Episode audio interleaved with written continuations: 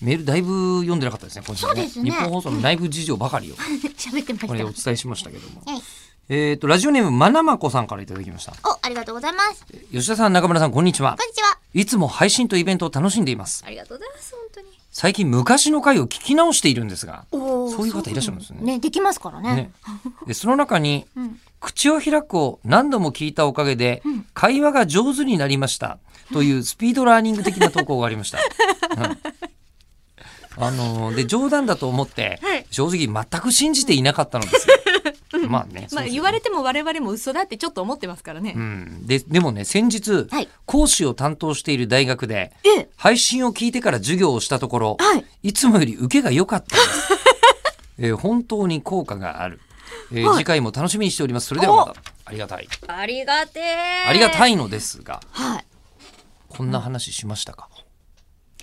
えっと。しそうだなとは若干思いますふんわりと、えーそれにつきましてですね、ピケさんからこんなお便りを頂戴してえそれにおつりきまましてすので、はいえーこの番組でもよく話題になる、すぐ亡くなる吉田さんの記憶。はい記憶とか脳の活動は脳さ脳細胞間の電気信号なんて話も聞きますけど、ん何やら脳のある領域に電気ショックを与えると記憶力にブーストがかかるなんて論文が発表された本当みにたい本当にですね。へええー物理的な手術とかじゃなくて、うん外部からのショックでいいんだとかそのうち外部から記憶書き換えたりとかもできそうですよね、なんて話も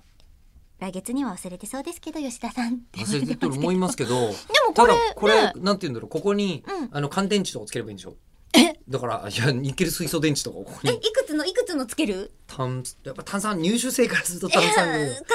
炭4ですよね炭酸が単4ぐらいででも気持ちとしてうはん単一ぐらいのでっかいやつをつけてほしい。重た い重たいそれは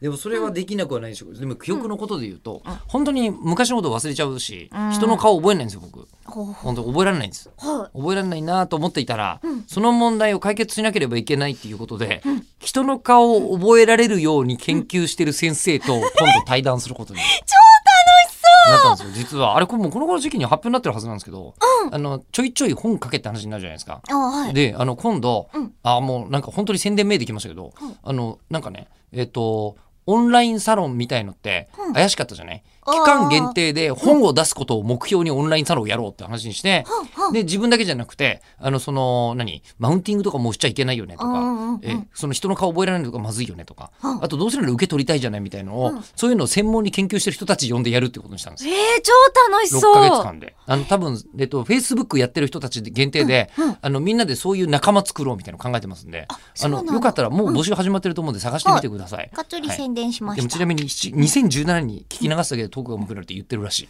そうなの